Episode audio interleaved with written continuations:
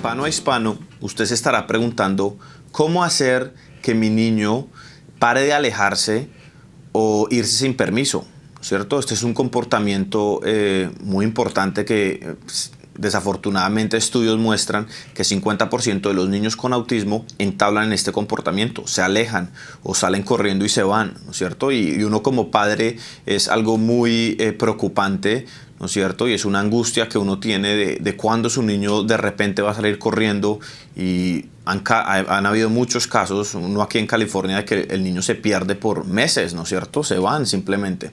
Entonces esta es una pregunta eh, muy importante.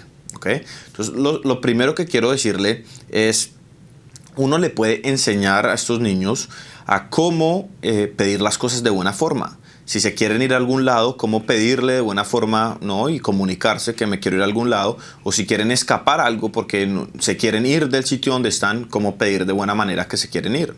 ¿okay? Entonces, antes eh, de poderle enseñar esto, toca averiguar por qué lo están haciendo. Esto es muy importante. Si el niño se está yendo para eh, evitar, ¿no es cierto?, un, eh, un, sufrimiento que tenga o algo que le está molestando, o si se está yendo porque quiere obtener algo, algo que le está causando eh, un estímulo positivo, algo que le gusta hacer al niño. Entonces hay que contestar esta pregunta, ¿por qué se está haciendo?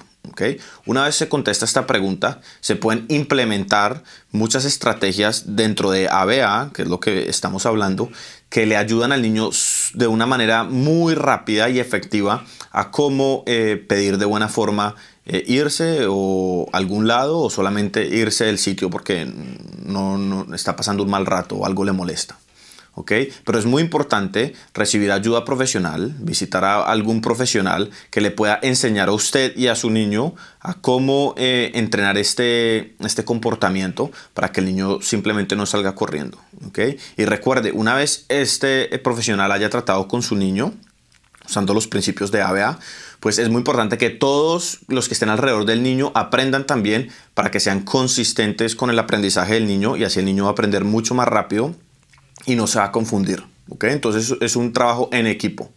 Para más información eh, nos pueden visitar aquí en nuestro teléfono en pantalla o nos pueden visitar nuestra página web o también en Facebook y eh, mi correo electrónico si necesitan cualquier otra pregunta que les pueda yo ayudar a contestar. Que tengan muy buen día.